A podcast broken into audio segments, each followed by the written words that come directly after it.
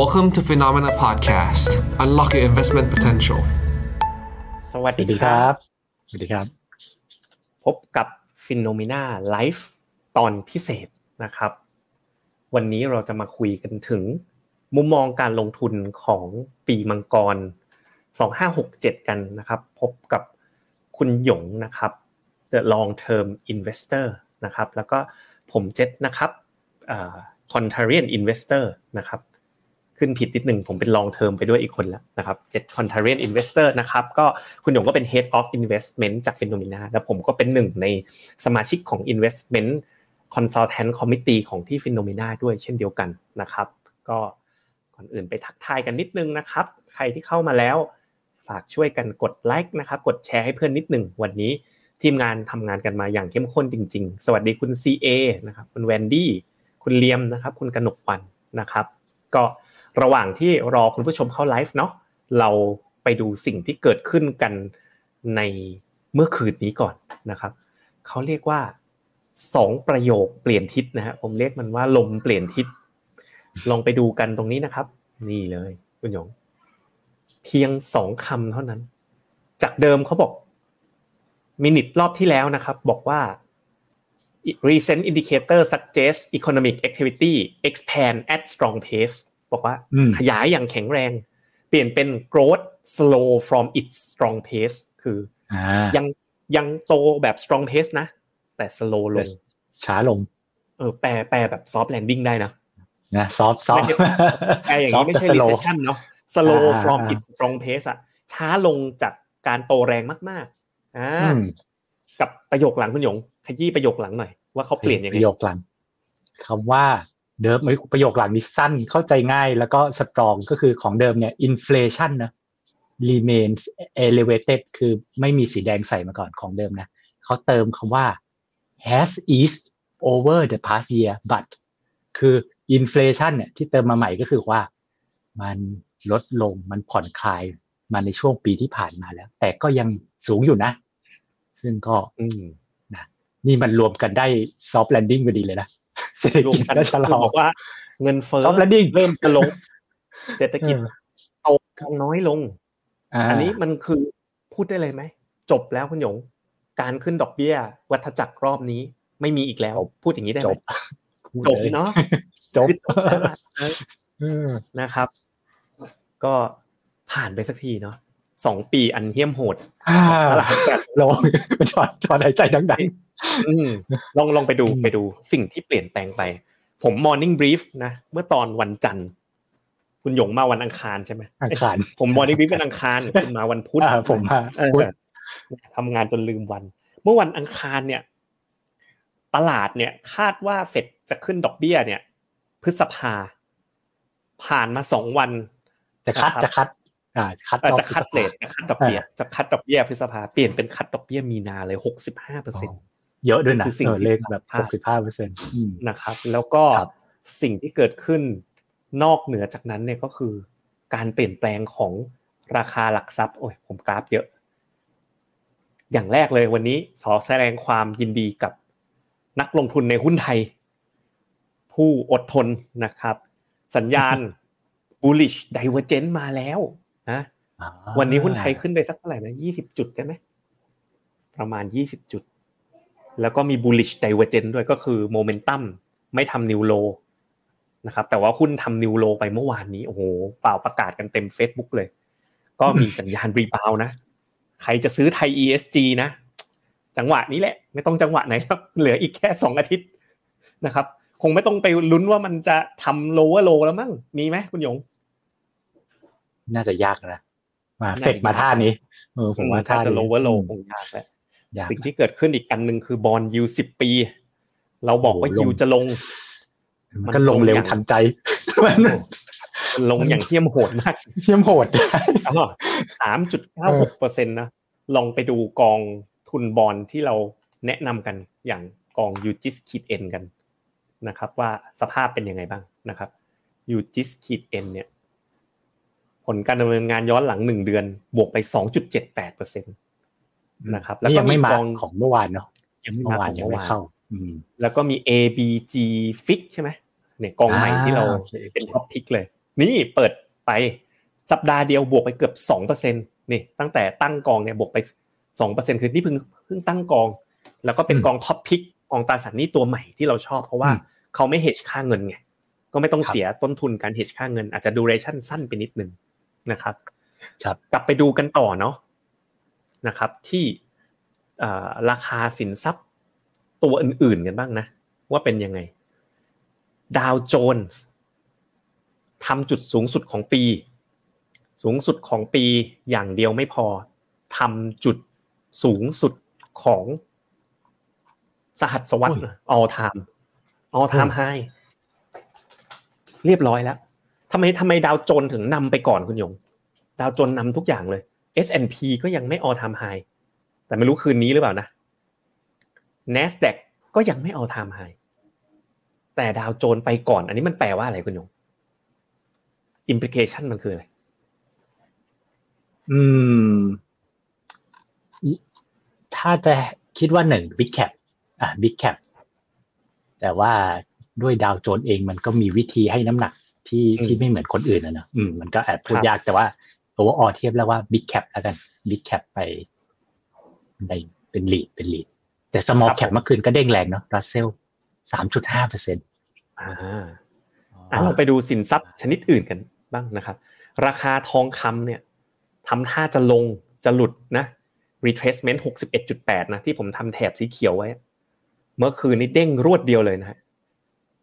ห้าสิบเหรียญและดังดูมีแนวโน้มไปต่อ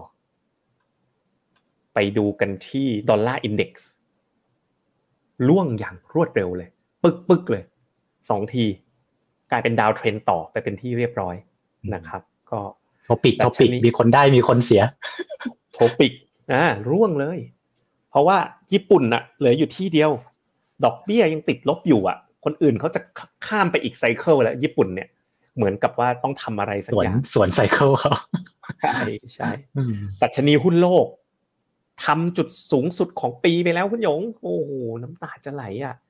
หลาย ๆ คนนะเมื่อเช้าผม morning brief เขาบอกว่าเริ่มพอร์ตเริ่มพลิกกลับมาเป็นบวกแล้ว นี่ แต่ว่าถ้ายัง all time high ก็ยังไม่ all time high นะ ก็ทุกคนนะครับ วันนี้เราจะมาเล่ากันถึงมุมมองการลงทุนประจำปีหน้าปีมังกร หลังจากเมื่อวันจันทร์ที่แล้วเนี่ยเรามาสรุปมุมมองของทุกๆ house กัน วันนี้เราทำการบ้านเสร็จแล้ว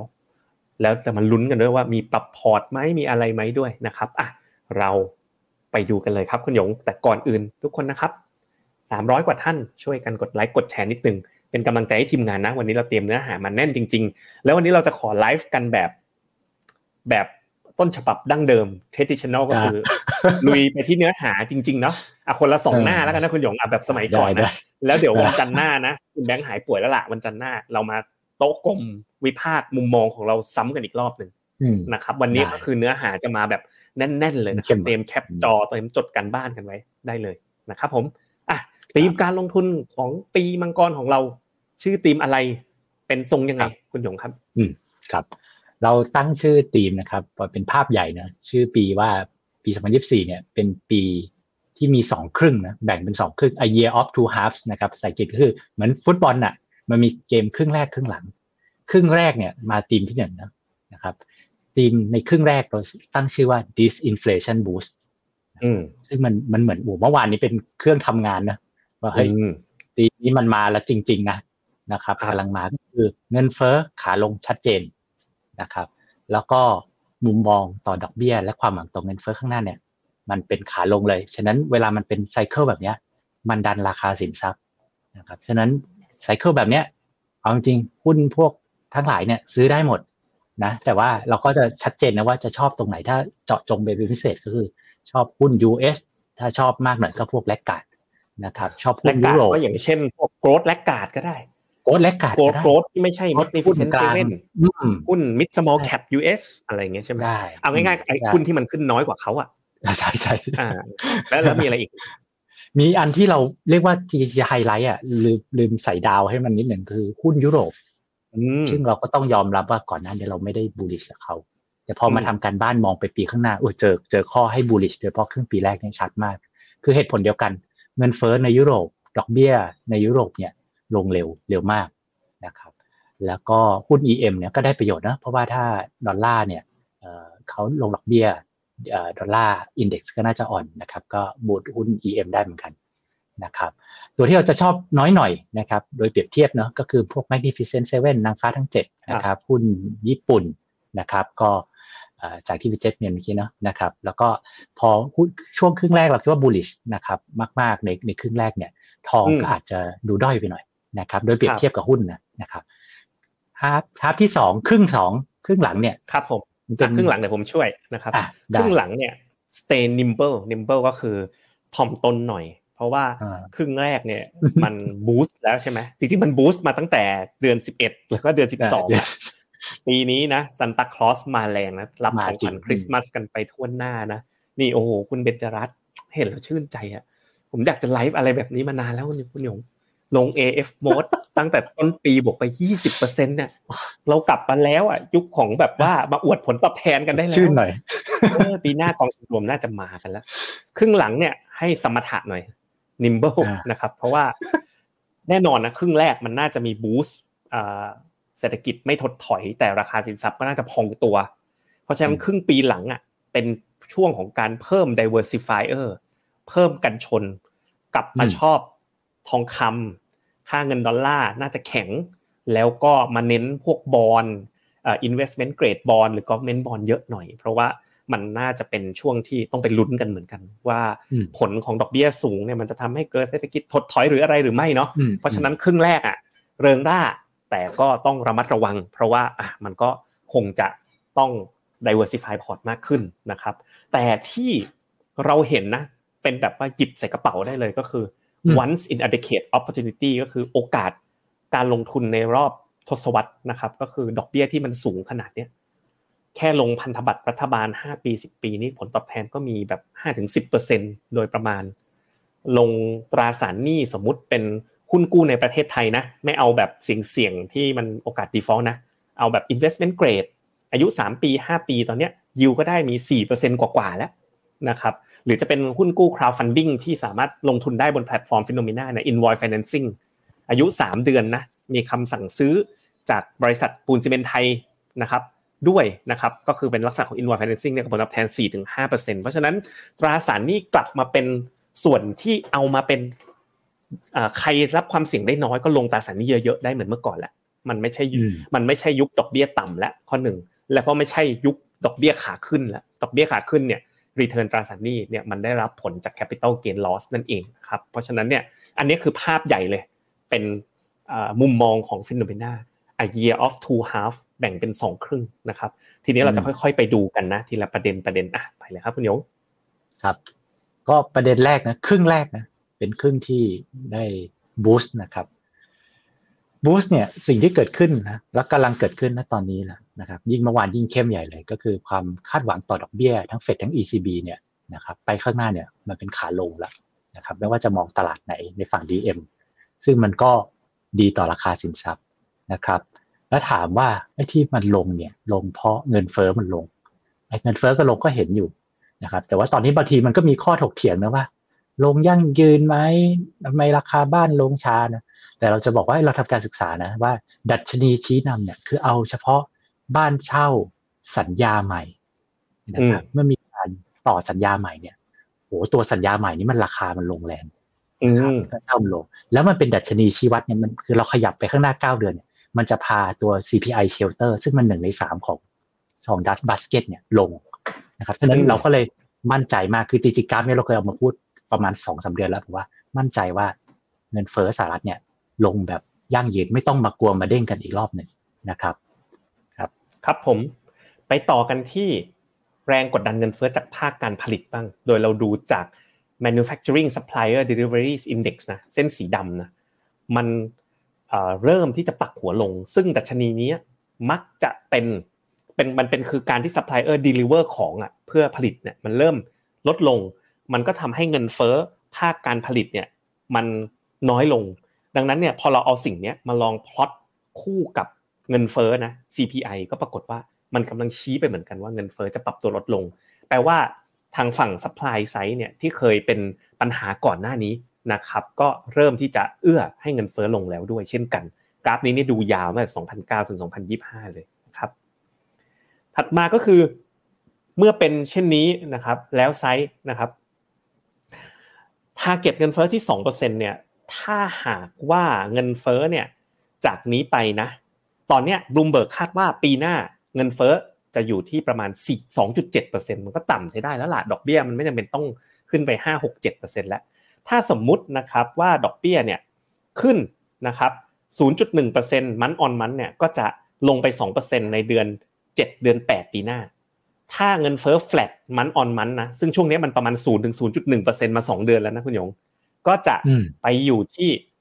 ถ้า 0%ทุกเดือนเนี่ยก็จะไปอยู่ 2%ที่เดือนมีนาปีหน้าเลย แต่ว่าคอนเซนแซสเนี่ยก็คิดว่าคงจะสักเดือนละ 0.16 0.17 ก็เงินเฟ้อก็จะยังลงไป 2%อยู่ดีๆ อยู่ดีไปในประมาณไตรมาส3ปีหน้า เพราะฉะนั้นภาพของเงินเฟ้อตอนเนี้ยเคลียร์ชัดเจน เราถึงเรียกครึ่งแรกว่า inflation is boost เนาะก็คือ inflation boost อ่า is inflation boost อ่าก็คือเงินเฟ้อที่ลดลงอะ boost แล้วก็หนุนนำตลาด ตลาดลงเพราะอะไรครับที่ผ่านมา เพราะเงินเฟ้อมาแรงดอกเบี้ยขึ้น ตลาดจะขึ้นเพราะอะไรก็ทางเดียวกันนะครับ ก็เพราะเงินเฟ้อเบาลงแล้วดอกเบี้ยไม่ต้องขึ้น แล้วก็เป็นดอกเบี้ยขาลง สภาพคล่อง money supply ปริมาณเงินตลาดมากขึ้นนั่นเองครับ ครับ แล้วเราดูจากฝั่งอเมริกาแล้วลองไปเช็คฝั่งยุโรปบ้างนะครับภาพในยุโรปเนี่ยเป็นรายประเทศสำคัญสำคัญในยุโรปนะเงินเฟ้อนะครับในรูปนี้ ยุโรปเนี่ยหนักมากจริงๆ ปีที่แล้ว เงินเฟ้อก็บางประเทศไปแตะสิบเปอร์เซ็นทะลุด้วยนะ ตอนนี้ก็กลับมาอยู่ระดับไม่ต่างกับ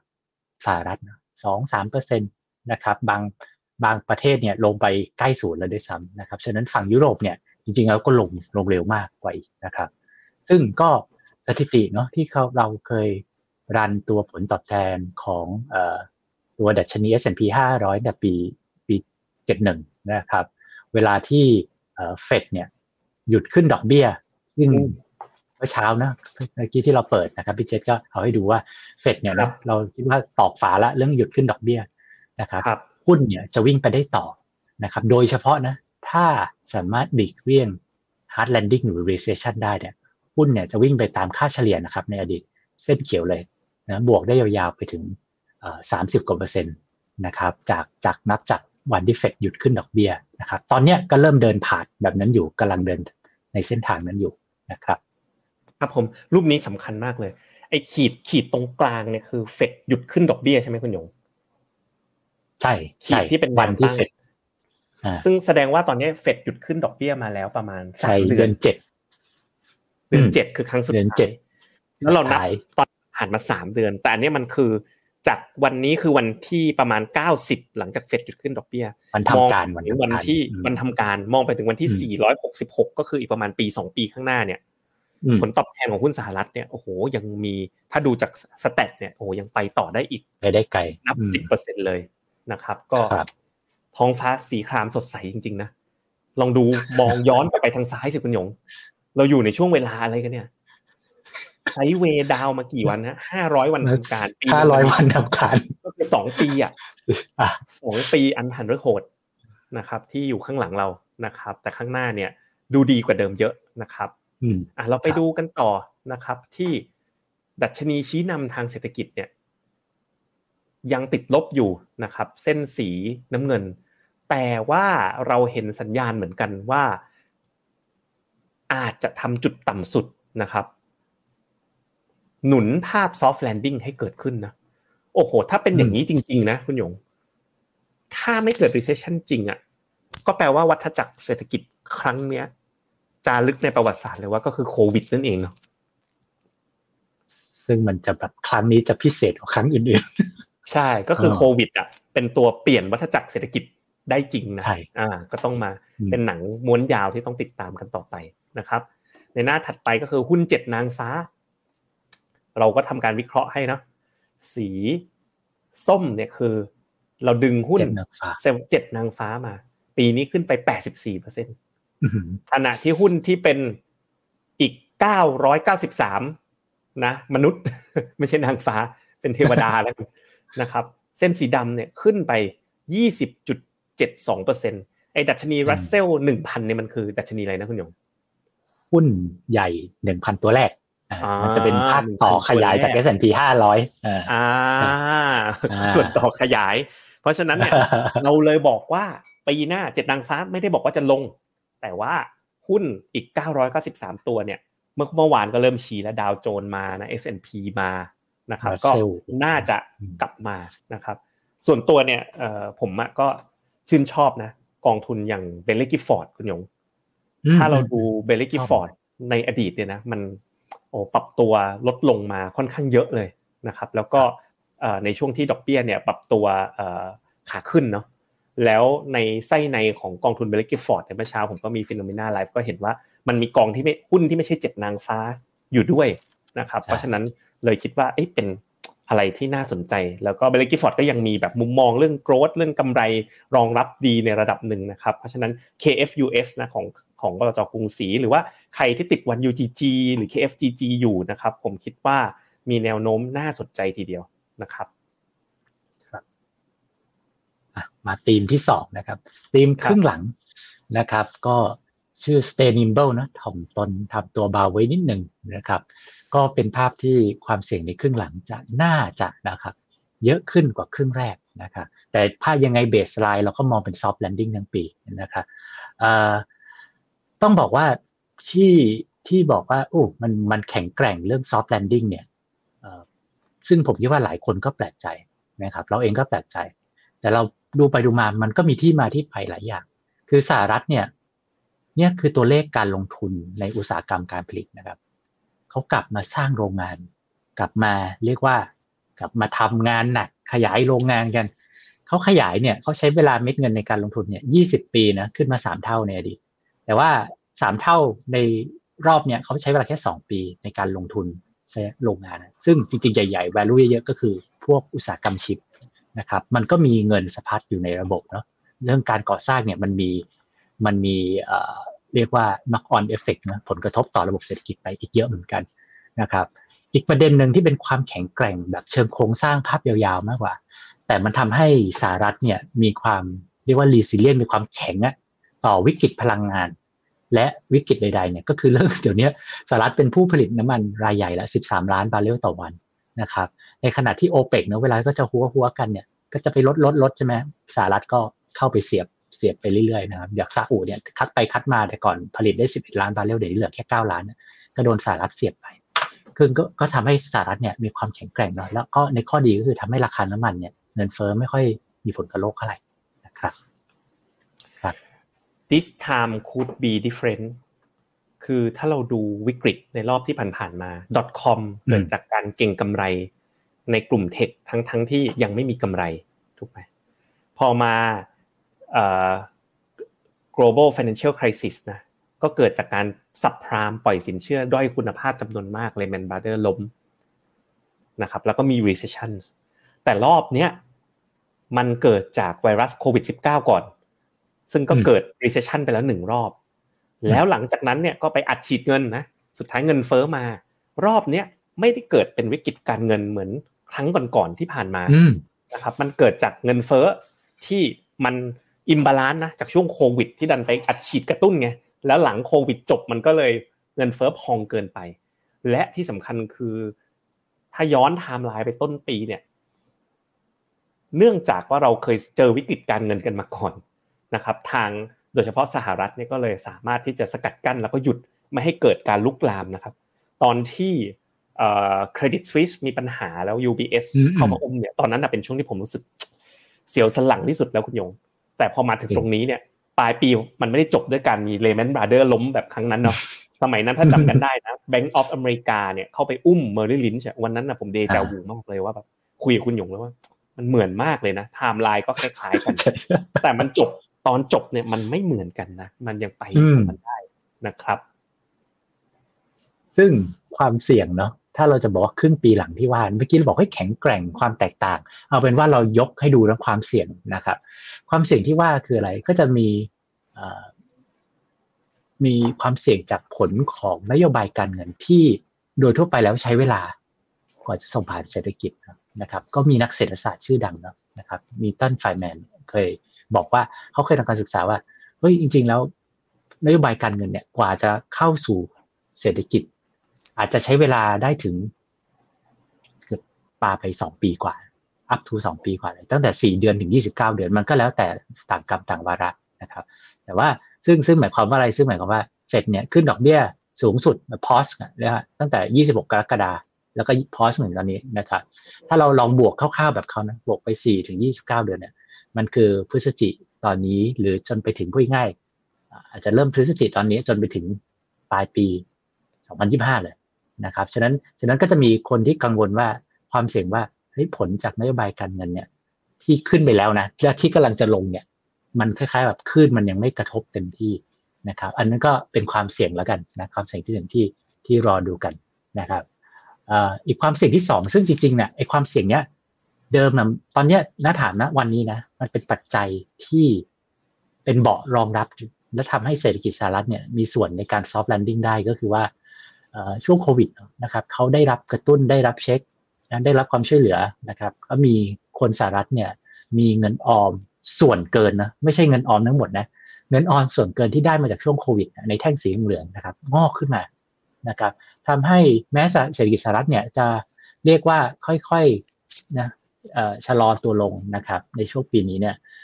แต่ว่าภาคการบริโภคแข็งแกร่งมาก ก็คือคนมีตังเก็บเยอะนะครับแต่ว่า เราก็ลองดูเทรนด์นะ เราลองตีเทรนด์ดูว่าไอ้ตังเก็บที่ว่าเนี่ย ซึ่งมันเป็นตังเก็บพิเศษนะนะ extra x ขึ้นมาเนี่ย มันอาจจะหมดประมาณไตรมาสสองปีหน้า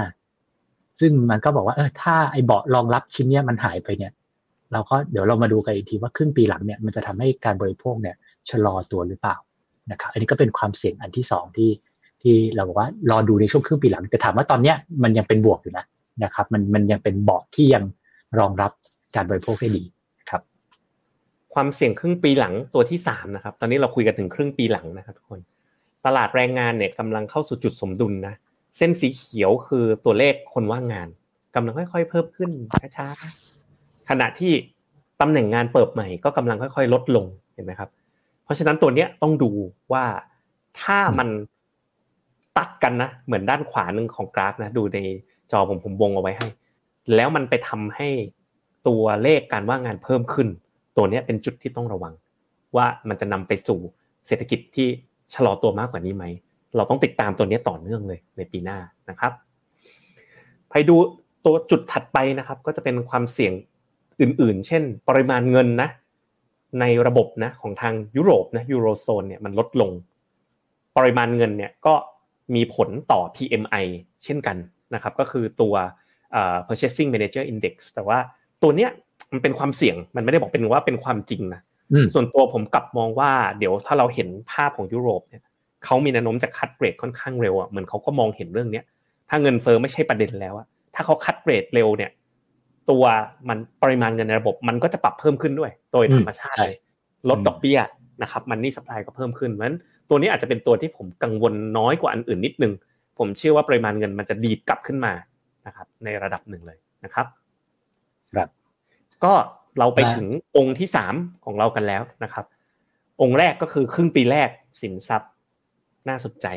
นะครับ หุ้น US สไตล์และกาดหุ้นยุโรป แล้วก็ emerging market เอเชียโดยเฉพาะเกาหลีเนี่ยที่เราชอบเนี่ยยังยังยืนมุมมองเราเหมือนเดิมนะครับ ในส่วนครึ่งปีหลังเนี่ยอาจจะต้องกระจายการลงทุนมากขึ้น เริ่มแอดทองคำตราสารหนี้ภาคเอกชน investment grade เข้ามาในพอร์ต แต่ว่าองค์ที่3เนี่ย once in a decade opportunity นะครับก็หมายถึงโอกาสที่มันมีอยู่ณตอนนี้เลย ไม่ว่าท่านจะเป็นนักลงทุนจะเป็นครึ่งปีแรกหรือครึ่งปีหลังนะครับ ก็ก่อนจะไปต่อกันเนี่ยห้าร้อยกว่าท่านนะ ขอคนละ1ไลค์นะครับช่วยกันกดไลค์หน่อย วันนี้เดี๋ยวตอนช่วงท้ายเนี่ยเราเจาะทีละตลาด แนะนำทีละตลาด แนะนำเป็นรายกองทุนเลย มีประโยชน์กับทุกคนแน่นอนนะครับ ก็ช่วยกันกดไลค์กดแชร์กันคนละ หนึ่งครั้งนะครับ ให้กำลังใจหน่อยเราไปเกินครึ่งทางแล้วไปดูองค์ที่สามกันเลยครับคุณยง ครับ องค์ที่สามก็คือโอกาสที่ในทศวรรษในหลายจีว่าได้หลายทศวรรษก็คือเรื่องของตราสารหนี้ณตอนนี้นะครับตราสารหนี้ไม่ว่าจะเป็นตราสารหนี้เกรดไหนในสหรัฐนะนะหุ้นกู้เรตติ้งประมาณไหนยิวนะนะครับ อยู่ในระดับที่สูงนะครับเมื่อเทียบกับในอดีตนะครับ เกินค่าเฉลี่ยไปไกลนะครับ แล้วก็ อยู่ระดับที่มีหากันได้ฮะสี่ห้าเปอร์เซ็นจนไปถึงหกเปอร์เซ็นตนะครับ ถ้าเรตติ้งที่ Triple B นะครับ อันนี้พูดถึงในสหรัฐนะครับ ก็หรือกลุ่มอย่าง securitize นะว่าเจ็ด back security พวกเนี้ยคุ้มความเสี่ยงก็ต่ำเนี่ยห้าเปอร์เซ็นเหมือนกันนะครับ ก็เรียกว่าตราสารหนี้มียิวที่น่าสนใจนะครับ นอกจากระดับยิวแล้วเนี่ยจริงๆผลตอบแทนจากการลงทุนในตราสารหนี้มันไม่ได้แค่ตัวยิวอย่างเดียว มันมี capital gain นะครับมันมีกำไรจากตัวราคาเหมือนการขึ้นลงของคุณนะครับ ซึ่งมีการศึกษานะจากพีจิมนะครับซึ่งก็เป็น global house เจ้าใหญ่เจ้าหนึ่งเนี่ยนะครับบอกว่าเมื่อเฟดหยุดขึ้นดอกเบี้ยนะครับเฟดพอสเนี่ยนะครับเขาก็ไปดูไซเคิลนะครับแล้วหลังจากนั้นเนี่ยการลงทุนในตราสารหนี้ในสหรัฐเนี่ยจะให้ผลตอบแทนลักษณะของ total return นะรวมกำไรของตัว capital gain ด้วยเนี่ยเป็นอย่างไรนะ คือผ่านไป 6 เดือนเนี่ยค่าเฉลี่ยเวลาเฟดพอสแล้วเนี่ยนะครับ กรณีทุกกรณีนะไม่ว่าจะยุคไหนก็ตามเนี่ยกำไรหมดนะเคสเนี่ยนะครับ แล้วก็บวกในระดับที่หมูเกือบเกือบสิบเปอร์เซ็นได้นะครับหรือเกินสิบเปอร์เซ็นได้ซ้ำในกรอบหนึ่งปีนะครับ ซึ่งแบบโอ้เราก็แบบว่าลงทุนบอลมันได้เป็นบวกสิบเปอร์เซ็นเลยเนาะก็อันนี้มันเป็นดูเรชันนะแบบตัวเบนช์มาร์กบ้านเขามันประมาณหกปีนะครับ ไปดูกันต่อนะ รูปนี้เราเพ้นกันมาตั้งแต่ต้นปี เส้นบนนะคือดัชนีราคาตราสารหนี้ทั้งโลก เส้นล่างคือหุ้น S&P 500อะเส้นล่างก่อนนะ ผมว่าจุดต่ำสุดผ่านเราไปแล้วล่ะ ปลายปีที่แล้ว แต่มันก็ยังขึ้นมานะ ยังไม่ถึงจุดพีคแต่ใกล้แล้วล่ะ จริง ๆ อันนี้เราวัดกันตอนเดือน 11นะถ้าตอนนี้เนี่ยกำลังจะแตะแล้วนะจากก็คือจะหลุดแม็กซิมัมรอดาวแล้วก็คือกลับไปคืนทุนได้ ส่วนตราสารเนี่ยเราก็บอกว่าเอ๊ะมันเราแนะนำมาตั้งแต่ต้นปีนะแล้วดูนะ มันก็ขึ้นมา แล้วปรากฏเจออะไรครับ higher for longer เข้าไปนะครับมันลงมา 25%เจอ higher for longer ไปมันดิฟลงมาใหม่นะใครลงยูจงยูจิสกับเราตั้งแต่ต้นปีโอ้จุกนิดนึง แต่ตอนนี้มันกำลังดีดกลับขึ้นมาแล้ว แต่ลองดูเส้นทางมาสิครับคุณยงโอ้โห ถ้าเทียบจากจุดสูงสุดเนี่ย ยังมีรูมมันมาไกลมากเลยมันมาไกลนะครับ ไมเคิลหว่องมาก ฉันมาไกลเหลือเกินมาไกล ก็ผลตอบแทนนะฮะ ก็ยิวตอนเนี้ยตราสารหนี้นะ อย่าง private credit นะ ที่เริ่มมีกองทุนในประเทศไทยออกเนี่ยยิวแปดถึงสิบเปอร์เซ็นตนะครับ แล้วก็เอ่อ return ผลตอบแทนนะครับ ในระยะยาวเนี่ยแปดถึงสิบเปอร์เซ็นแล้วก็มี standard deviation ที่ต่ำกว่า จริง ๆ ตราสารหนี้ผมว่า US bond อะตัวยาวๆอะ ตัวส่วนตัวตอนนี้ผมชอบ ABG Fix ของค่ายอับดีนอะที่เราเอามาแชร์กันเมื่อสักครู่นะจริง ๆเขาจริง ๆเขายืดดูเรชันได้ด้วยใช่ไหมคุณหยงกองนี้แต่เขายังไม่ได้ยืดเขาตั้งใจไม่เขาทำเขาทำให้แบบเป็นแนวช็อตดูเรชันแบบเป็นจริงๆผมไม่งั้นต้อง SCB นิดนึงไม่งั้นต้องเป็น SCB Glop อะ SCB Glop นี่แต่เขา SCB Glop อ่าตรงนี้ hedge อ่าเจ้านั้น hedge มีไหมแบบว่าดูเรชันยาวๆ แล้วไม่ hedge KKP GU Bond มีไหมอันนั้นอันนั้น hedge เอ๊ะเฮชหมดเลย เออ GU อ๋อ GU bond อ๋อ GU bond H ขีด UH อัน H ไม่มีจริงๆ ชอบบอลแต่ตัวสั้นที่อัน H อ่าแต่ถ้าเกิดอ่าไม่ H ก็ได้นะ อย่างตัวของ ABG Fix เนี่ยก็ถือว่าน่าสนใจในระดับหนึ่งนะครับกลับมาที่ผลตอบแทนนะครับของ private credit เสร็จแล้วก็โดยรวมเนี่ยก็คือเราเห็นว่าตราสารหนี้เนี่ยน่าสนใจทีเดียวนะครับ ไปดูกันที่ key asset ต่างๆ อื่น ๆ กันบ้างนะครับ เริ่มต้นจากราคาทองคำนะ ก็สะท้อนข่าวร้ายนะ มักสะท้อนข่าวร้ายอย่างรวดเร็ว แล้วก็แต่อย่างรอบเนี้ยราคาทองคำก็ดีดขึ้นไปนะทำจุดสูงสุดไปแล้วก็ปรับฐานลงมานะ ส่วนตัวนะถ้าเป็นมอง FINNOMENA เนี่ย เชื่อว่าตัวราคาทองคำไม่ได้น่าสนใจเท่าหุ้น ซึ่งอันนี้เราเห็นด้วย แต่ถ้าบน absolute price เนี่ยที่เราเลเวลเนี้ย มันมีโอกาสเด้งใน near term เหมือนกัน พอดีช่วงนี้เนี่ยผมมาทำโปรเจกต์กับ Definit เนาะที่กำลังจะเปิดตัวกันตั้งแต่ต้นปีหน้าเลย ก็คือคุณหยงเนี่ยแหละ MD นะครับ Managing Director ของเรานะครับก็มา trading ด้วย ผมคิดว่าแบบระยะสั้นแบบมันมันมันไม่ไม่ไม่ผ่าน 61.8 ก็น่าจะมี rebound ได้บ้าง แต่ถ้าโดยรวมเปรียบเทียบกับหุ้นเนี่ยหุ้นยังมีความน่าสนใจมากกว่าชัดเจนเลยนะครับอะไปดูที่จีนกันบ้างคุณยง จีนเนี่ยนะครับ ก็ นี่เป็นความเชื่อมั่นผู้บริโภคจีนนะไม่ฟื้นเลยนะครับ นี่คือระดับเดียวกับช่วง Zero โควิด ตอนปิดเซี่ยงไฮ้ในเดือนเมษาปีที่แล้วนะครับ เหมือนจะฟื้นต้นปีบ้างนะครับ ก็ต้องยอมรับว่าหลังเปิดประเทศจีนเนี่ยจีนก็ไม่ได้ฟื้นนะครับ อย่างที่เราหรือหลายคนคาดหวังไว้นะครับ พอผู้บริโภคในจีนเองยังไม่ฟื้นความมั่นใจอย่างเงี้ยนะครับ มันหุ้นมันก็รีเฟกราคาด้วยเนอะนะครับ แต่ถามว่า จีนเนี่ยเราเรายังมองยังไงนะครับเรายังมองว่าจริงๆอะภาพจีนตอนเนี้ยเราต้องจีนเนี่ยมาพังด้วยส่วนหนึ่งนะก็ด้วยนโยบายนะครับส่วนใหญ่เลยแหละฉะนั้นถ้าจะกลับมาก็ต้องเริ่มกลับด้วยนโยบายเหมือนกันนะครับเขายังไม่ได้สร้างความชัดเจนจนพลพอใจกับตลาดในเชิงการปรับตัวนโยบายแต่ แต่ในเชิงทิศทางนะในเชิงขนาดเนี่ยยังไม่ได้ แต่ในเชิงทิศทางเนี่ยเขาเริ่มกลับแล้วคาว่ากลับคืออะไรก็คือว่าจีนเนี่ยนะครับ ในเขาเริ่มที่จะมีการเนาะปรับแก้นะครับงบดูเอ่องบประมาณของรัฐบาลนะครับ ปรับแก้ระหว่างปีนะซึ่งมันจะไม่ได้เกิดบ่อยปกติก็เปิดปี 2020 นะครับ แล้วก็มาเกิดปีนี้ซึ่งเวลาเขาเกิดเนี่ยมันมันคือเรียกว่าเงินต้องใช้เงินด่วนนะครับเขาก็มาปรับแก้นะก็เดิมเขาจะแคปการขาดดุลของเขาของรัฐบาลไว้ที่สามเปอร์เซ็นเขาแก้เป็นสามจุดแปดนะครับในเดือนตุลาซึ่งมันได้มาอีกหนึ่งล้านล้านหยวน มันก็ยังไม่ได้เยอะพอนะครับ แล้วก็หลังจากนั้นเขาก็ยังไม่ได้มี เรียกว่ามาตรการใช้เงินเลยที่มันชัดเจนมาเลยนะครับ แต่ถามว่าทิศทางเนี่ยมันเริ่มเตรียมกลับตัวนะครับ เราก็เริ่มเรียกว่าเห็นแสงเล็กๆนะครับ ซึ่งซึ่งก็เราเรียกว่ามันถ้าถ้าในภาพที่มันไม่ดีเนี่ย มันมีเรื่องของการกลับของนโยบาย ซึ่งเราคิดว่ายังพอมีโอกาสอยู่ในจีนะครับ ไปดูที่ไทยกันบ้างเนาะเศรษฐกิจปีหน้าเนี่ย ถ้ามีดิจิตอลวอลเล็ตก็โตเกือบ 4%ถ้าไม่มีดิจิตอลวอลเล็ตก็โต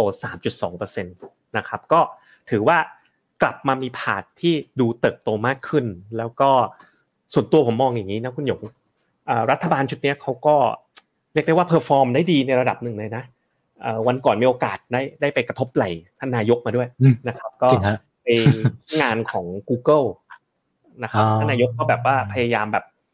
เข้าเข้าหาบริษัท Big Tech หรือ global company อะแบบบริษัทในกองทุนเมกะเทนเนี่ยนะครับแล้วก็พยายามดึงเงินลงทุนไปเซ็น MOU กับเขาหาเงินลงทุนจากต่างประเทศ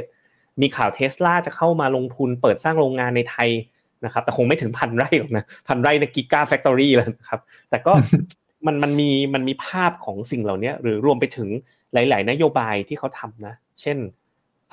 อาจจะกระทบนะซึ่งผมก็ไม่ได้ชอบนโยบายนี้ที่บอกว่ารายได้จากเงินลงทุนในต่างประเทศเนี่ยจะต้องเสียภาษีในอนาคต ก็ดึงเงินกลับมาในประเทศไทยเนี่ยเหลือเหลือสองสัปดาห์สุดท้ายแล้วนะครับ ถ้าใครที่มี capital gain หรือรายได้จากเงินลงทุนต่างประเทศ แล้วไม่อยากจะเสียภาษีเงินได้บุคคลธรรมดา ซึ่งมัน rate ไปถึง 30กว่าเปอร์เซ็นต์เนี่ยคุณก็สามารถที่จะนำเงินกลับเข้ามานะครับแล้วก็อาจจะขายทำกำไรในปีหน้าได้นะครับนอกเหนือจากนั้นก็ยังเรื่อง capital gain tax ในตลาดหุ้นไทยเนาะเมื่อก่อนเนี่ยรัฐบาลก่อนหน้านี้มีแนวโน้มเหมือนว่าจะเก็บภาษี capital gain tax ล่าสุดเนี่ยก็ไม่เก็บแล้วนะครับก็หลาย ๆ อย่างที่เขาทำผมเชื่อว่าปีหน้าโอเคนะแล้วก็ตลาดหุ้นที่มันย่อลงมาจนแบบพันสามร้อยกว่าๆผมว่าในเชิง valuation ก็ดูน่าสนใจระดับหนึ่งนะครับ ครับ ไปดูกันที่ประเทศที่เราไม่ชอบบ้างนะครับ ก็คือญี่ปุ่นนะครับ จะเห็นว่าญี่ปุ่นเนี่ยอะรูปนี้ดูแล้ว ยากจังเลยผมสรุปง่ายๆให้ฟังแล้วกัน ดอกเบี้ยนโยบายลบ 0.1เขาคงจะต้องมีการเปลี่ยนดอกเบี้ยนโยบาย ถ้าเปลี่ยนดอกเบี้ยนโยบาย ค่าเงินเยนอาจจะแข็งได้อีกรูปร่าง รูปดูดูรูปร่างรูปเดียวก่อนเลยนะถ้าค่าเงินเยนเนี่ยช่วงที่ผ่านมาค่าเงินเยนอ่อน ญี่ปุ่นเป็นประเทศส่งออกดัชนีของญี่ปุ่นก็ปรับตัวเพิ่มขึ้น แต่ถ้าเปลี่ยนนโยบายประเทศอื่นลดดอกเบี้ย แต่ประเทศญี่ปุ่นขึ้นดอกเบี้ย สิ่งที่เกิดขึ้นแน่นอนเลยคือเยนแข็งครับ ถ้าเยนแข็งเนี่ยก็มีโอกาสทำให้ญี่ปุ่น ตลาดหุ้นเนี่ยปรับฐาน เพราะฉะนั้นเป็นประเทศที่เราเลือกอันเดอร์เวทเลยใครกำไรญี่ปุ่นนะโยกไปซื้อยุโรปนะครับน่าสนใจกว่า โยกไปซื้อเอเชียน่าสนใจกว่านะครับ ครับมาอีกกลุ่ม emerging market หนึ่งที่เราคิดว่ามีความน่าสนใจนะเป็นในสายแบบพื้นฐานแข็งแกร่ง แข็งแกร่งมากนะครับ ก็คือ อินเดียนะครับความเชื่อมั่นผู้บริโภคเนาะนะครับเรียกว่าจะกลับด้านกับข้างจีนนะครับก็คืออยู่ในระดับที่สูงนะครับในขณะภาครัฐเนาะนะครับต้องยอมรับอินเดียเนี่ยโครงสร้างพื้นฐานหลาย ๆ อย่างเนี่ยเขายังตามหลังถ้าเทียบกับจีนตามหลังอีกไกลนะครับซึ่งรัฐบาลเองเขาก็กำลัง address นะก็คือกำลังแก้ปัญหานะครับโดยการลงทุนนะตั้งงบประมาณขาดดุลถึงระดับประมาณ7ล้ว6ถึง7%ของ GDP นะครับเมื่อกี้ถ้าเราจำได้เลขของจีนมันคือ3.8 ต่อ GDP นะครับก็คืองบขาดดุลของเขาเนี่ยใหญ่มากนะครับเพื่อไปทำโปรเจกต์นะเขามีโปรเจกต์โครงการชัดเจนนะเพื่อปรับปรุงโครงสร้างพื้นฐาน ซึ่งมันก็นำให้ภาพรวมของความมั่นใจเนาะแล้วก็พื้นฐานโครงสร้างเศรษฐกิจเขาดีขึ้นในระยะยาวนะครับครับพี่เจไปดูกันที่ top pick ของตระกูล emerging market เลยตัวแรกของเราก็คือเกาหลีใต้เนาะเราก็ point ตัวนี้แล้วก็เอาเข้าใน MEVT call มาด้วย ไปแวะไปดูดัชนีหุ้นเกาหลีกันก่อนสักนิดหนึ่งนะครับ ล่าสุดเนี่ยดัชนีหุ้นเกาหลีนะครับ ก็นี่กลับมาแล้วคุณหยงโอ้ตอนเรา MEVT กันแถวๆนี้เนาะก็ร่วงลงไปนะครับ รอบหนึ่งแต่ตอนนี้กลับมาแล้ว แล้วก็เป็นสัญญาณขาขึ้นชัดเจนนะครับ ถ้ากลับไปดูกันที่มุมมองของประประเทศเกาหลีเนี่ยก็จะเห็นว่า ตัวการส่งออก semiconductor เนี่ย ที่เป็นตัวหลักเลย ที่ชี้นำตัว e a r n i n g ของเกาหลี ปีนี้ earning เกาหลีลงไงแต่เราเป็นผู้มาก่อนการไงเรามองว่าเส้นสีดำปีหน้า e a r n i n g cycle เนี่ยมันจะปรับตัวเพิ่มขึ้นนั่นเองนะครับเพราะฉะนั้นตอนนี้ semiconductor export ของเกาหลีกลับมาแล้วนะครับแรมเริมอะไรเริ่มกลับมาแล้ววัฏจักรมาเพราะฉะนั้นเกาหลีเนี่ยเป็นหนึ่งใน top pick ของเราเลย ราคาก็ได้ การเติบโตก็ได้นะครับ ค่าเงินก็ได้ อีกอันนึงก็คือเวียดนามนะครับ ไม่ต้องอะไรมากครับ ปีนี้นะครับ ทั้งโจไบเดนทั้งสีจิ้นผิงไปเยือนเวียดนามครับหายากทำไมเขาไม่แวะแบบแวะมาลงมาไทยหน่อยอะนิดนึงก็ได้เนาะคือแค่นี้ครับผมพูดแค่นี้ก็ชัดแล้วว่าเขาสำคัญไม่สำคัญนะคนนั้นไม่สำคัญ มันฐานการผลิตจริงไงวันนี้เวียดนามเป็นฐานการผลิตที่ efficient แล้วก็ถูกกว่าจีนนะ แต่ไทยก็เหมือนกำลังจะได้เรื่อง FDI นะ มาบ้างเหมือนกัน ไม่มากก็น้อยนะเมื่อเปรียบเทียบกับชุดยุดชุดรัฐบาลก่อนหน้านี้ดูทรงแล้วก็ดี แต่ว่าเวียดนามเนี่ยก็เป็นอีกดัชนีหนึ่งเลยที่เราแนะนำแล้วก็เห็นโอกาสที่ดีในการลงทุน ไปดูกันที่ภาพของตลาดหุ้นเวียดนามนะครับ ก็ยังปรับฐานอยู่อะยังอยู่ในช่วงไซด์เวย์นะครับก็คิดว่าตรงนี้ยังเป็นโอกาสที่สวยงามของเวียดนาม ล่าสุดนะจุดที่ผมชอบที่สุดของเวียดนามคือ double B บวกแล้ว ขออีกหนึ่งนอเท่านั้น credit rating พอเขาล่าสุด up มาเป็น double B บวก ถ้า up อีกหนึ่ง notch กลายเป็น triple B ลบ ถ้าเป็น triple B ลบเนี่ยเข้าสู่ investment grade bond index เลยแล้วก็ภาพของการจะเป็นจาก frontier market ไปเป็น emerging market เนี่ยใกล้เข้ามาทุกทีมาเลยเข้มเลยใช่เพราะฉะนั้นเวียดนามเนี่ยโอเคเลยนะครับ ก็ถามมีคำถามว่าเวียดนามกับเกาหลี ตัวไหนมีในพอร์ตมากกว่ากัน ผมว่ามีพอๆกัน คือยังไง core พอร์ตเราต้องเป็นสหรัฐ เยอะสุดนะแล้ว satellite ของพอร์ตอะเราชอบเวียดนามกับเกาหลีเป็นพิเศษเลยนะครับรวมถึงไทยด้วยนะ ที่ valuation ระดับนี้ได้ถูกได้ถูก ใช่มันได้เรื่องความถูกนั่นเองนะครับ ครับก็หน้านี้ครับเป็นสรุปนะนะครับว่า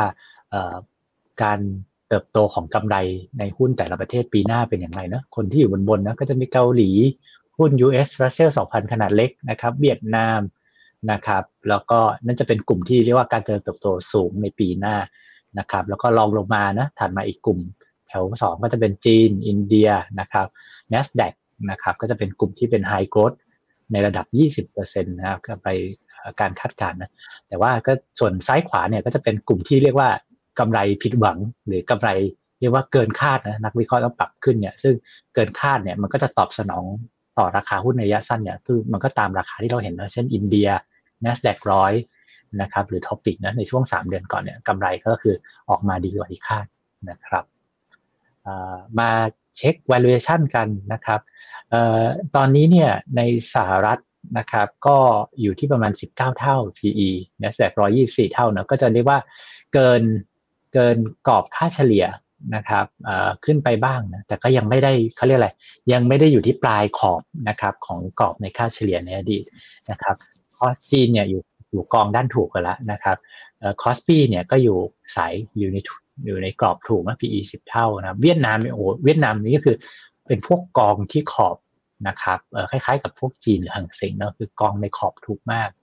นะครับฉะนั้นก็ไทยละครับ คุณยงไทย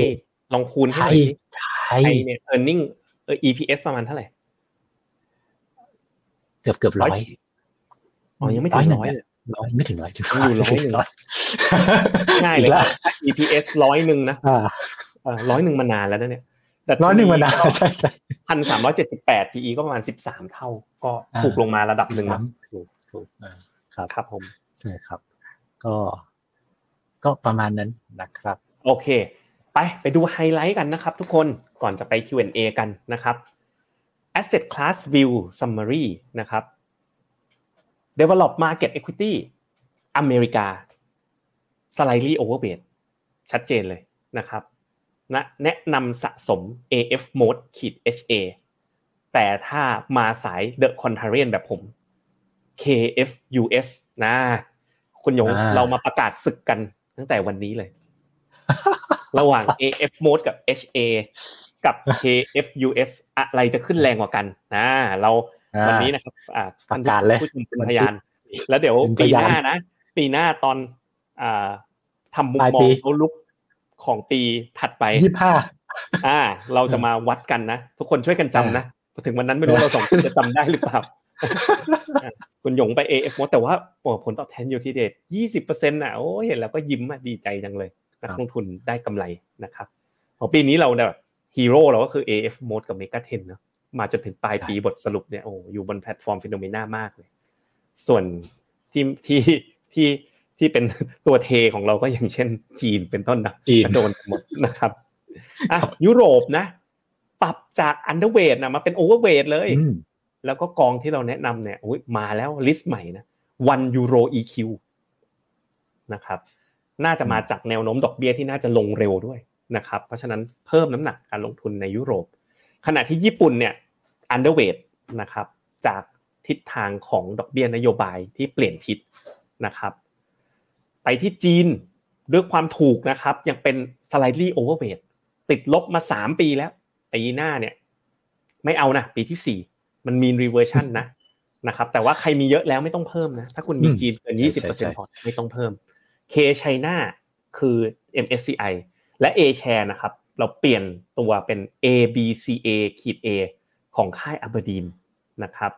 เวียดนามเป็น overweight แบบขวาสุดเลยสุดโต่งเลยนะครับขอจัด principal VNEQ ขีด A แล้วก็ไทยนะครับ slightly overweight ก็จะเป็นกอง ASP SME กองโปรดผม แล้วก็ TSF นะครับสองกองนี้นะครับ ทองคำนะครับ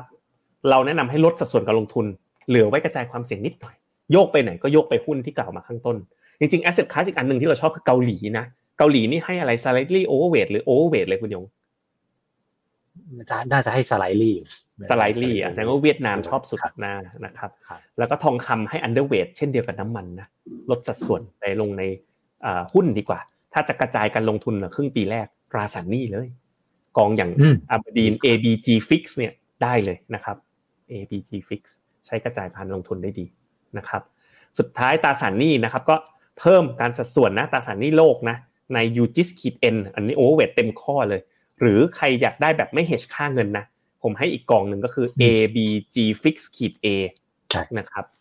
เป็นอีกกองหนึ่งแล้วก็ตัวตราสารหนี้ไทยก็เอาดูเรชั่นยาวๆหน่อยคือ KKP Act Fix นะครับ ก็โดยรวมภาพโดยรวมนะครับ เป็นปีที่ทำ investment view แล้วรู้สึก สดชื่นมากๆเลยสดชื่นนะครับสดชื่นเป็นปีที่น่าสนใจมากๆเลยนะครับอะครับเราไปจบท้ายกันด้วย key forecast ของปีหน้ากันครับหยงครับก่อนจะไปที่ Q&A forecast นะอืมเราก็ทำอ่าเรียกว่าเป็นกรอบนะนะครับกรอบ S&P 500เนี่ยอยู่ระหว่างคือกรณีดีนะ4,900เป้าไป4,900กรณีถันสัก4,700แต่ว่าโหมันคือเราเรานั่งทำตัวเลขนี้กันมาเป็นกับเด็กเนี่ยมาทั้งประมาณเต็มที่ก็มาสัปดาห์กว่าๆแล้ว มันก็ขึ้นมาเร็วจริงนะครับ ก็แต่คิดว่าโดยถ้าวิวจากปีเรานะครึ่งปีแรก เป็นครึ่ง bullish นะครับฉะนั้นโอกาสจะไป test กรอบบนเนี่ย4,900เนี่ยเราคิดว่าเป็นไปได้นะครับ แล้วก็แต่ฝั่งเซตนะครับเซตเนี่ยก็จะเห็นว่ามันลงมาเยอะ เราก็รู้สึก downside มันก็นะภาพมันไม่ได้สดใสมากแต่ไม่ได้แย่ขนาดนั้นนะครับ ฉะนั้นเราก็มองกรอบนะอยู่ในประมาณพันห้าถึงพันสามนะครับฉะนั้น downside ก็น้อย upside ก็ค่อนเยอะนะครับบอล เนาะบอลเนี้ยเป็นอะไรที่เราก็เอ่อคิดประมาณการนะ total return คือรวม cap gain ด้วย ถ้าสหรัฐเนี่ยบอลอายุ 5 ปี government bond เนี่ยเราคิดว่า total return ใน local currency ในปีหนึ่งข้างหน้านะครับ อยู่ที่มันเกือบเกือบเจ็ดเปอร์เซ็นตถ้าเป็นตัวยาวสิบปีเนี่ยอาจจะประมาณเก้าเปอร์เซ็นต์นะครับ duration ยิ่งยาวก็จะแคปเกนก็จะเยอะขึ้นนะครับ ของไทยเนี่ยสองปีซึ่งมันจะเป็น อายุของเบนช์มาร์กของกองพวกตราสารนี้บ้านเรานะก็จะประมาณ 2.5%นะหรือแคปเกนมันจะไม่ไม่เรียกว่ามันจะไม่ไม่เยอะเท่าของสหรัฐนะด้วยระดับดอกเบี้ยด้วยอายุตราสารด้วยนะครับ ก็สรุปอีกครั้งเนาะนะครับ ทวนอีกครั้งนะครับว่าปี 2024 เป็นปี a year of two halves นะครับ เรามองปีสามธีมหลักในปีข้างหน้านะครับ ครึ่งปีแรกเนี่ย เป็นครึ่งปีที่ ดีนะครับ disinflation boost นะครับก็คือราคาสินทรัพย์เนี่ยถูกสนับสนุนด้วยเงินเฟ้อขาลง ซึ่งเราคิดว่ามันลงอย่างชัดเจนแล้วนะครับ แล้วเฟดก็ช่วยทำให้เรา confirm สบายใจมากขึ้นนะครับในในเช้าวันนี้นะครับ ครึ่งปีหลังนะครับก็ต้องระมัดระวังนิดนึงนะ stay nimble ไว้หน่อย เพราะว่าคือแม้เรายังมองเรื่อง soft landing เป็นเป็นกรณีหลัก แต่ว่ามันก็จะมีปัจจัยนะเรื่องเอ่อตลาดแรงงานที่เริ่มอ่อนแอลงนะครับ excess saving เงินออมส่วนเกินที่เริ่มบางลงนะครับ หรือว่า นโยบายการเงินที่อาจจะค่อนข้างดีเลย์กว่าจะไปไปกระทบเศรษฐกิจจริงเนี่ยครึ่งปีหลังก็ระมัดระวังนะแต่ผมว่าเราก็มาทบทวนกันทุกเดือนอยู่แล้วนะครับ ก็เดี๋ยวมามาคอยจับตากันนะครับ แล้วก็ธีมสุดท้ายเนะ once in a decade opportunity นะครับโอกาส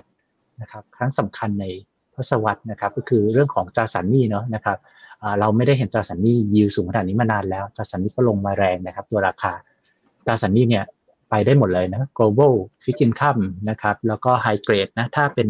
ลูกค้าระดับ ultra high net worth ก็ลองพิจารณาอย่างเช่น private credit ดูนะครับ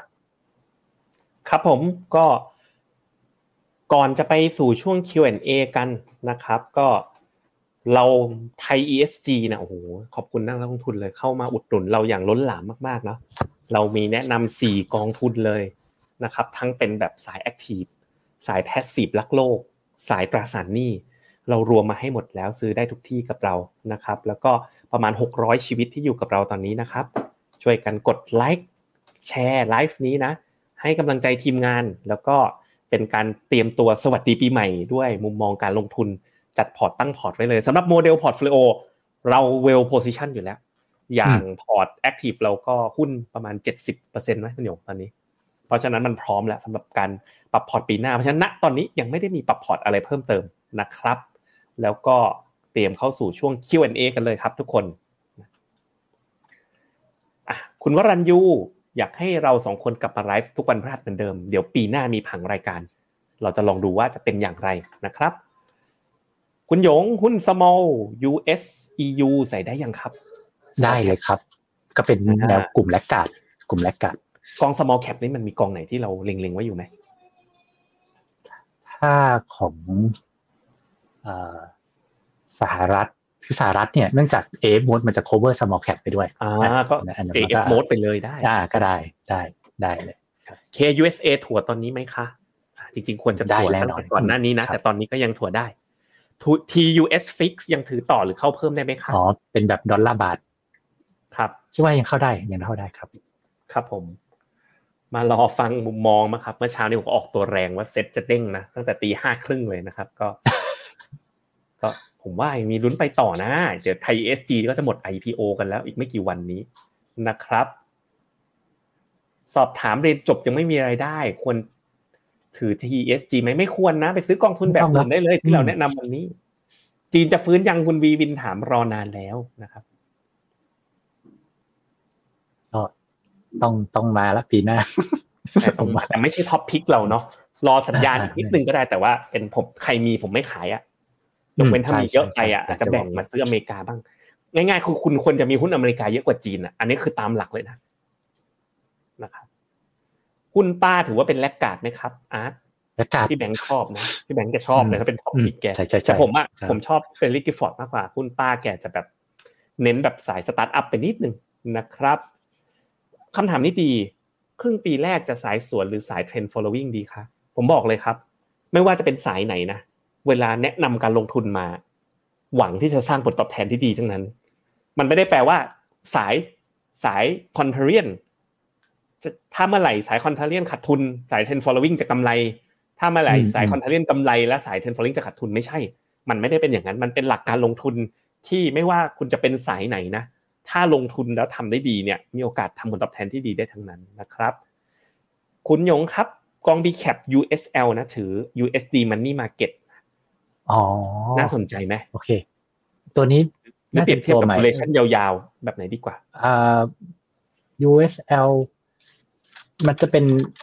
มันจะมีเรื่องของเอ่อค่าเงินค่าเงิน ถ้าผมจำไม่ผิด เข้ามาด้วยก็คือเหมือนถ้าจะถ้าจำไม่ผิดน่าจะเป็นตัวเปิด a n d e d ตัวใหม่ ก็จะคล้ายๆกับ AB G Fix อะครับอืมครับผม โอเค ไปต่อกันนะครับอ่าคุณเป็นสันเอางี้เลย so US and all in China ไม่แนะนำนะโอ้หุ้นอเมริกามันแบบประมาณห้าสิบหกสิบเปอร์เซ็นของดัชนีหุ้นทั้งโลกอะ่ะยังไงคุณก็ต้องมีใช้เป็นคอพอร์ตผมว่านะ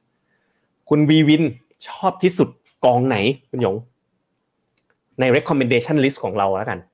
ชอบที่สุดกองไหน อืมผมก็ถามก็รู้เหมือนเดิมเลยไปไปดูที่จอเราอีกครั้งนะ ไปดูที่จอเราอีกครั้งอ่าว่ามีอะไรบ้างอะ มี AF mode Euro EQ อ่า K China ABC A ขีด A Principal VNEQ EASP SME TSF อะถ้าจะเอาเอาตาม list เนี้ย ดูอย่างนี้ก็รู้อยู่แล้ว VNEQ แล้วให้ขวาสุดอีกคนหนึ่งอ่าอ่าคุณหยงชอบ แต่ถ้ามี V แต่ถ้ามีเยอะแล้วก็ไม่ถ้ามีแล้ว อันนี้จริงนะ ผมว่าก็ต้องจัดพอร์ตมันก็ก็มีหุ้น US มีอะไรมีให้ครบอะนะครับ ครับผม โอเค ไปต่อกัน ONE-UGG ดอยหนักมากควรถัวไหม ผมว่าควรถัวเลยผมว่าควรเลย เป็นเป็น big call ของผมเลย จะได้สร้างชื่อหรือสิ้นชื่อก็คอนี่แหละคุณหยงของผมนะครับ TMB COF จะฟื้นไหม น่าจะฟื้นแต่ยังไม่ได้เห็นสัญญาณที่ชัดเจน นอกจาก UGIS อีกกองคืออะไรนะครับ ABG Fix ครับอะไปที่หน้าจอผมอีกที ABG Fix กองนี้เลย Aberdeen Global Enhanced Fixed Income นะออกตัวแป๊บเดียว 10.2 บาทเป็นที่เรียบร้อยแล้วนะครับกองอินเดียตัวไหนแจ่มๆครับคุณหยงของอินเดียอ่าอืมตัว B-BHARATA บีภารตะได้ครับ REIT ไทย สิงคโปร์ไม่ใช่สิงห์บุรีนะฮะจะพอกลับมาได้บ้างไหม แล้วก็ ARK ถัวได้แล้วใช่ไหมครับ คุณหยงว่าไง ผมว่า ARK ถัวได้ มันก็เป็น laggard แบบที่เรามองนะครับ แล้วก็ REIT ไทยเนี่ยเออคือจริงๆอะเห็นเมื่อคืน global read ดีดแรงแล้วนะครับ แต่ว่าดีด REIT ไทยยังยังยังไม่ตาม global REIT เท่าไหร่ แต่ว่ามันควรจะตามเทรนด์เดียวกันผมคิดว่านะครับเนื่องดอกเบี้ยลง ชื่อกองตราสารหนี้โลกแจ้งไปแล้วนะ ABG Fix นะครับ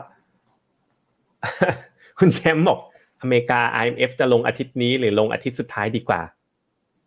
ซื้อเลยว่าลงไปเลย AF อืม Mode ซื้อไปเลยตราสารหนี้ไทย KKP Act Fix นะครับนี่ถามช่วยถามแล้วก็ช่วยตอบคุณ CA ตอบให้กองนี้ KKP Act Fix นะครับวิเคราะห์ SCB USA กับ KFUS ก็ KFUS ก็อย่างที่บอกนะผมชอบเลยนะครับ ถึงเวลาแล้ว SCB USAA ไม่ได้อยู่ใน top pick ของเราเนาะ ไม่ได้อยู่ในคลิปนะครับเราคุณหยงชอบ VNEQ คุณเจ็ดล่ะคะ ตอนนี้ผมชอบ KFUS ขีด A ครับอืม Fund Talk the Contrarian นะครับ TMBS Net ของ ARK ซื้อได้ยังอะผมว่าถัวได้อะเล็งได้เออพี่เนี่ยพี่แบงค์กำลังแบบชอบเลย ใช่ พี่แบงค์สายเทรน following มา ARK เฉยเลยนะ B Innotech เข้าตอนนี้ดีไหมก็ยังได้อยู่นะครับสวิตจากไม่กัดเทนมาบ้างก็ได้ถ้าบวกเยอะๆนะถ้าตามวิวเราอะอืมอืม Defendant Seven นะพองไปห้าสิบเปอร์เซ็นแล้ว แต่ใครจะถือไม่กัดเทนแบบลองลองเทิมไปเลยก็ไม่เสียหายนะจะเข้าตราสารหนี้สิบปีกับหุ้นใน S&P เข้าอะไรดีเยอะกว่ากันดี ต้องหุ้นเยอะกว่าครับ ครึ่งปีแรก แล้วไปเพิ่มตราสารหนี้ครึ่งปีหลังนะครับ ประมาณนี้ก็เรียบร้อย จบครบทุกคำถามนะครับ แล้วก็มุมมองการลงทุนประจำปี 2024 นะ อันนี้ก็น่าจะเป็นไลฟ์ครั้งท้ายๆของปีแล้วล่ะยังมีอีกนะ แต่ก็ยังมียัขงอมีให้ปีหน้า ปีสองปีเนี้ยเป็นอะไรที่เหนื่อยมากระดับหนึ่งเลยนะคุณหยง คุณหยงมองว่าภาพรวมปีหน้าจะเป็นไงนะครับมันสดใสแล้วแหละเหนื่อยมานานต้องสดใสนะครับน่าจะได้เห็นภาพการลงทุนที่สดใสขึ้นนะฟิโนเมนาก็จะอืมเป็น ผู้คัดกรองนะ เด็ดขาดนะครับ ในทุกโอกาสของการลงทุนนะครับ พยายามมองโอกาสการลงทุนให้กับเราอย่างต่อเนื่องนะครับ ตั้งใจทำงานอย่างต่อเนื่อง อยู่เคียงข้างนักลงทุนต่อไปนะครับสำหรับวันนี้ก็เราสองคนนะครับกับมุมมอง investment outlook นะครับ the year of two halves นะครับ ก็ขอลาทุกคนไปก่อน สวัสดีครับ ขอบคุณครับ สวัสดีครับ ในโลกของการลงทุนทุกคนเปรียบเสมือนนักเดินทาง คุณล่ะเป็นนักเดินทางสายไหน กองนี้ก็ดี เทรนการลงทุนนี้ก็มา ใครว่าดีเราก็ไปหมดแต่ไม่ค่อย workให้ฟิโนเมนาเอ็กซ์คลูซีฟบริการที่ปรึกษาการเงินส่วนตัว ที่พร้อมช่วยให้นักลงทุนทุกคนไปถึงเป้าหมายการลงทุน สนใจสมัครที่ f i n o m e f i n o m e n a e x c l u s i v e หรือ line at f i n o m e n a p o r t คำเตือนผู้ลงทุนควรทำความเข้าใจลักษณะสินค้า เงื่อนไขผลตอบแทน และความเสี่ยงก่อนตัดสินใจลงทุน